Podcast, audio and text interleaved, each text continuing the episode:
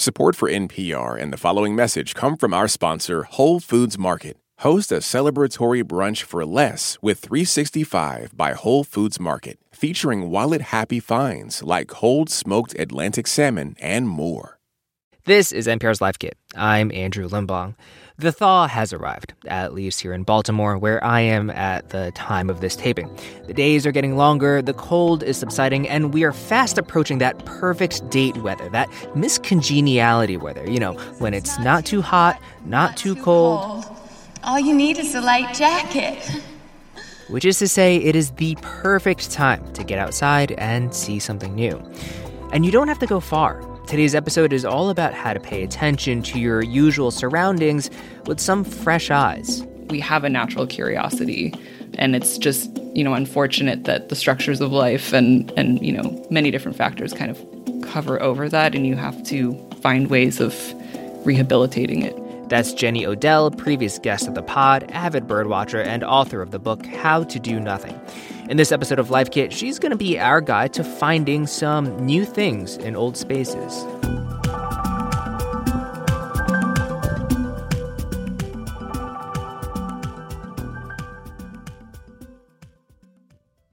This message comes from NPR sponsor Progressive. What if comparing car insurance rates was as easy as putting on your favorite podcast? With Progressive, it is. Just visit their website to get a quote with all the coverages you want. You'll see Progressive's direct rate, and their tool will provide options from other companies so you can compare. Then just choose the rate and coverage you like. Quote today at progressive.com. Progressive Casualty Insurance Company and Affiliates. Comparison rates not available in all states or situations. Prices vary based on how you buy.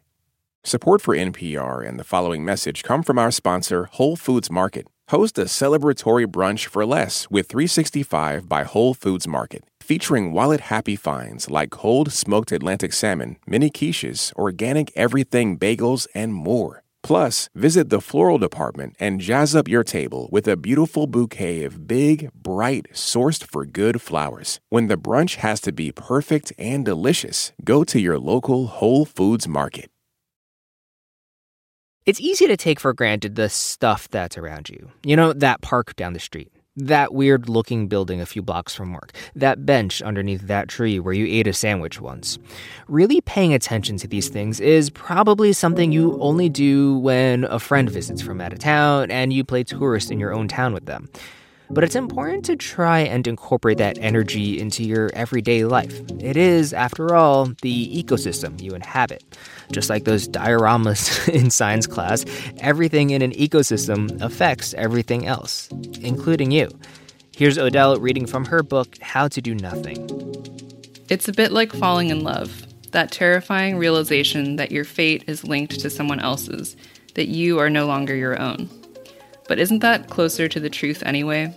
Our fates are linked to each other, to the places where we are, and everyone and everything that lives in them. How much more real my responsibility feels when I think about it this way.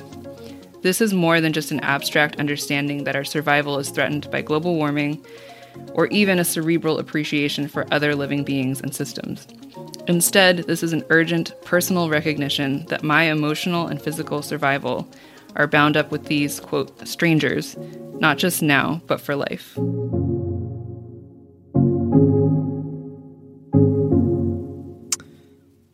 Whew. it's just hit it like I, you know, every every I don't know, every guy hits thirty and all of a sudden like gets like uh, into the the uh, city planning YouTube rabbit hole and like that's in my bag. And I, have sort of been thinking a lot about like oh everything everything all of our decisions are in, you know intricately yeah. unshrouded it's like oh where you put a street affects uh, all this other stuff you know and I'm just like oh man. So reading the book has like made me think a lot about that sort of stuff. I, am just curious um, what do you think what do you get out of acting like a tourist in your own town I've always been amazed by how how much we take for granted, even if you haven't lived somewhere um, that long or aren't that familiar or don't think you're that familiar. There's so much that we write off, um, and that could be, you know, architectural. It could be environmental. It could be things that happen, things that people are doing. Um, I think you know, if you think about like the route that you take to commute, for example, there's so much that just kind of doesn't come to your attention because you sort of either think that you know it already or there's no reason for you to pay attention to it. And then it's sort of funny because then when you go to another place as a tourist, you notice everything because you're in a sort of tourist mindset. Whereas, like, people who live there have probably written off many of those things. So it's really just a perspective, I think, that um, is one where you pay attention to maybe different kinds of things, maybe a different kind of level of granularity. Um, I think you're less susceptible to think of things as like banal or everyday if you're in a tourist mindset. And so I think that's for me, that's the main thing. Um, it's always surprising. Like you'll always find something, you know, surprising and oftentimes delightful when you're in that mindset. Yeah, like you take the time to to to read the little like some guy built this thing here once, like placards, right? Like that sort of thing. yeah, I mean, I I think um, one thing that's been really amazing to me, especially during the pandemic, because you know I and many people I know have been walking a lot and walking in neighborhoods, um, is to walk around a space with someone else, like a space that you think you're familiar with. Like I, my a friend of mine uh, had gone for a walk in my neighborhood. Um, and then a week later was like, I really want to show you this weird thing that I found in a mural. And I've walked past this mural like hundreds and hundreds of times and I never would have noticed that thing. And so like it just really goes to show that what you see has to do with like what you specifically are looking for or aren't looking for. And um and so I think just like going somewhere with someone else or like going on a walking tour, historical walking tour of your own neighborhood if you're so lucky to be able to do that. Um those can be really eye-opening experiences. How, and you know, besides besides um, having someone else accompany you around your neighborhood, what other ways do you think that like people can really dig into um, like their their whereabouts? Like, how do they reopen their eyes, so to speak? Um, I think one really easy way is to think about the idea of like a lens, and I, you can take that literally or figuratively. So, literally, um, I I tend to walk around with um I don't know, I've seen it referred to as a jeweler's loupe. I don't know about a lot about these lenses, but basically I have a very small magnifying glass like type thing that and it's like a 10x lens, but um, I've used that to look at you know plants really close up and it's it's actually a little bit comical because in my experience, you have to be quite close to the thing that you're looking at, and your eye also has to be pretty close to the lens. So I look like some kind of weird plant detective because I'm like walking up to these plants um, with this like tiny, you know, my my face sort of pressed up against this thing and like really close to some leaves or whatnot. but um, I am always surprised by how things look. I mean, plants are so much hairier than you realize, um, and like insects are terrifying but and like there's like dewdrops and all these kind of t- tiny details. It's like very magical to realize that there's this you know world. It's very like Honey Honey I Shrunk the Kids like level of of um, wonder. So I carry that around, and then I also often have binoculars on me because I'm a birder. So I have you know my own eyes which see in a certain way, and then I have this lens where I can see things that are really small, and then I have this other lens where I can see things that are far away. And so like that's a that's sort of a literal example of lenses, but I think you can also think about like conceptual lenses, like what are you looking for? So, you know, like what if you walked through your neighborhood and you tried to pay attention to things that are flowering? I mean, this is a good time to be doing that because it's the spring. And maybe o- over the course of you know weeks or months you you continue to pay attention to those plants and you kind of track them through their flowering processes or maybe you try to pay attention to like what kinds of insects are attending to them. Um, you could do a really interesting thing just like only paying attention to sound um, or, or only mm-hmm. certain types of sound. But like all of these kind of involve like a decision to begin with like i am going to pay attention to x and that's my lens and i'm going to move through the space. And i think that that's I mean, there's almost like an infinite number of things that you could choose. And so there's an infinite number of interpretations that you could have of the same space. And I think like that's been something that I've really relied on during the pandemic, especially because, mm-hmm. you know, we're all looking for novelty. and that is sort of a, a movement that you can make in your own head before you're even in the space that will drastically affect what you're going to notice. How do you how do you decide what to to fix your lens on, or, or which lens to choose? Yeah, I think it sort of just depends on what you are maybe naturally curious about. So, you know, for me, I personally just am drawn to ecological processes, but there's also this layer of history that is in everything as well. Um, so, you know, I remember at some point years ago, I was, I think I looked up, I live in an apartment building, but there's a house across the street um, that I looked up and it was built in the 1920s. And I remember that just kind of set off this whole thing for me of like, oh, this, that side of the street, that those were all built in the 1920s. Like, I wonder why, like, why were they built like that? Um, so I think there's also kind of like an architectural, historical layer that you could pay attention to, like, you know, styles of things. But just thinking about, yeah, like why why things are in the places that they are. Um, you know, another way of putting it is is just like during the pandemic, I, I remember I would walk around and, and just ask myself like, what is different from yesterday? Um, and then like the that's kind of a funny question because you realize that actually everything is different from yesterday. But asking that question will maybe like allow you to find the things that are most obviously different from yesterday, and that could be things things that people are doing in the space, you know, things that are growing or blooming, things that are being built um, or torn down, um, birds that have arrived, you know, that weren't there before smells. Um, I know there's someone who gives like smell tours in New York City or did at some point. Um, so really like um, anything that's in your sort of powers of observation, like using that to try to measure the difference of today from yesterday. Bro, I'm not going on that smell tour. I mean, um, th- this this question might sound a little ridiculous, but um, how do you pay attention? um, I mean, I think there are many ways to pay attention. I think for me, one of the things that I have noticed, I I think especially in the last couple of years about the way that I pay attention is that it has a lot to do with time and being mm. attentive to change. So, um, for example, I know, sorry, all my examples are from birding, but like if when you when you start birding, right, you get your bird guide and you have all these different birds in it. And you could sort of treat it like Pokemon Go, right? Like I'm looking for this bird, I saw it, I saw the bird, I'm done. Like I keep walking, right? And then inevitably, I think especially if you're in the same place and you're paying attention to the same birds, um, you start to notice things like, oh, you know, these birds do different things at different times of the year. And then you realize, oh, they do different types of things during different times of the day. And at some point, I think when you when that moves from just like that bird is there to like that bird is observing and responding to its environment, I find that like if if I observe that, that's the deepest form of attention that I that I'm aware of. Is if I am attending to you know, like let's say this bird attending to its environment, um, which really just means like tracking something through space and also and both through space and time, and acknowledging that um, it is also alive to its environment.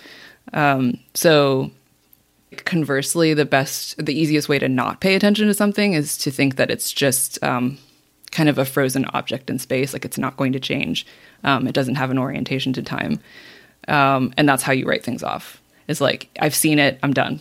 And then you're no longer paying attention to it. And I think if you really want to pay attention to something for more than a moment, it has to come with the acknowledgement that, you know, that thing or being has a history and it also has a future and it's it's sort of existing in time with you and it's changing.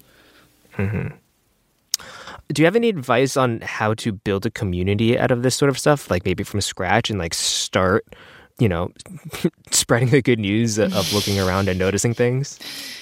Yeah, I mean, I think the first step would just be having to find out if someone's already done that, um, which, you know, mm. if you're mm-hmm. lucky, maybe someone someone already has. Um, I um, I don't have a lot of great examples. I mean, well, so I guess you know, under the category of things that are already established, you know, um, here in the Bay Area, the Golden Gate Audubon Society organizes trips, you know, birding trips, which, um, and I also mentioned earlier the Feminist Birding Club, Um, so there are, you know, birding is the type of thing that's like it's an established enough thing that there are often like groups that already exist that you could maybe look for. Um, but I also, I'm almost more drawn to, um, like smaller things where I'm just thinking of. I have one friend in particular who's like my my birding friend. Like this is the friend that I will text if I see, um, you know, a bird for the first time uh, with like many exclamation points because it's like the one of the only people I know who will like understand why that's so exciting um, on a personal level. We walk around and look at birds, and that's that's I don't know if that counts as a group. That's two people, but I I do feel like you sometimes only need one other person um, to sort of make that agreement with like we are going to pay attention to X, and then you go and look for it um, because it's about sharing that experience. Um, so, and then who's to say that you know you and your friend don't find like another person that you just know sort of through friends or whatever who also likes that thing. So maybe the three of you go. You know what I mean? That's kind of a more organic approach um, versus mm-hmm. the kind of like organized walk. Which the organized walks are really great too because they're you know they're often led by an expert. So like you can just ask the person like what is that and they'll tell you. Um, but I think that those are kind of two different um, approaches to kind of like finding finding others. Um, you you mentioned uh, taking the bus before. There, there's a passage in the book about like uh, uh, about public transportation and sort of like what it offers. And, and I was wondering if you could like tell me a little bit more about like what do you get out of taking the bus or, or the train as opposed to just like driving somewhere. Yeah, it's funny you ask. I was just on the bus um, in again in San Francisco last week, and I was thinking about how much I love the bus. Um, but I think it's that um, it's one of the last places for me anyway where you are thrown together with strangers and um, I mean, I know this is not always the case, but there's generally like a, a sense of like respect um, and like mutual recognition. Like we all just want to get to where we're going, um, and people sort of rearrange themselves accordingly. Um, and I think just especially like on a long bus ride, like for me, it's just been this opportunity to consider like the reality of other people who I don't have some kind of um, it's not you know friends or family or someone that I have some kind of like obvious relationship to, and you just kind of see people getting on and off. It's just this kind of like indication I think of like other lives, and um, and I I find that that again especially during the pandemic I felt I really missed that. Um, I think like the world kind of shrank in this way that it, it made it hard harder to just like really in a palpable way like sit with the fact of of like just everyone kind of trying to make it right? Like everyone's just trying to get through their lives and um, people have like hopes and desires and dreams and regrets and and all and every single person you see on the bus has those you know?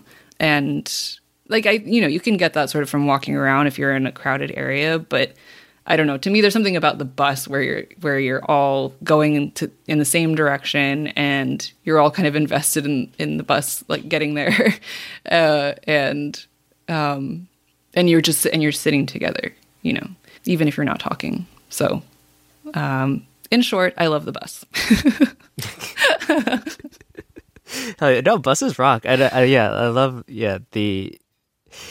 I never feel like more part of the city than like if somebody's like being a piece of shit and everybody on the bus is like booing them. yeah, right, I mean? right. Like, like, totally. And that's what I was going to say. I know there's all, you know, like there's always, you know, not always, but there's going to be, you know, oftentimes some kind of incident on the bus. And it's like, but there are also then all the other people on the bus who are going to like rally around, like trying to make sure that everything is okay. So, and I think that that's maybe, maybe that's part of it for me too, is like there's some kind of illusion of, individuality, like a model of individuality where you can sort of live your life unaffected by others and not affecting others that is perpetuated by something like driving a car on a freeway versus like when you're on a bus you are confronted with this reality that you are your life is intimately bound up with the lives of others especially those who you do not are not friends and family um, who you don't have some sort of personal relationship to.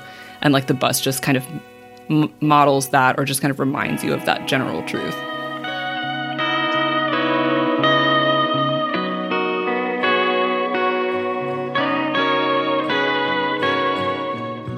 For more Life Kit, check out our other episodes. We've got one on practicing mindfulness, another on birding, plus lots more at npr.org slash lifekit. And if you love Life Kit and want more, subscribe to our newsletter at npr.org slash newsletter. And now, a completely random tip. Hello, Life Kit. My name is Aroud Abdelhamid, and my tip for you is to restart your computer once a week. This does not include sleep mode. You have to restart it. It gets rid of a lot of the stuff that just builds up over the week and makes your computer run a lot more smoothly. Thanks and have a great one. If you've got a good tip, leave us a voicemail at 202 216 9823 or email us a voice memo at lifekit at npr.org. This episode of Life Kit was produced by Andy Tagle. Meghan Keane is the managing producer. Beth Donovan is the senior editor. Our production team also includes Audrey Nguyen, Claire Marie Schneider, Sylvie Douglas, and Janet Woojeong Lee. Our digital and visuals editor is Beck Harlan. I'm Andrew Limbong. Thanks for listening.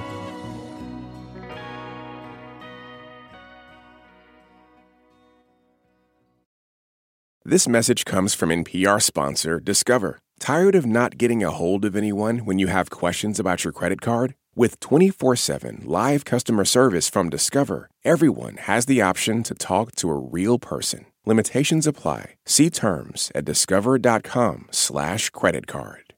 This message comes from NPR sponsor Charles Schwab with their original podcast, Choiceology. Choiceology is a show about the psychology and economics behind people's decisions. Download the latest episode and subscribe at schwab.com slash podcast. Last year, over 20,000 people joined the Body Electric study to change their sedentary, screen filled lives. And guess what? We saw amazing effects. Now you can try NPR's Body Electric Challenge yourself. Listen to updated and new episodes wherever you get your podcasts.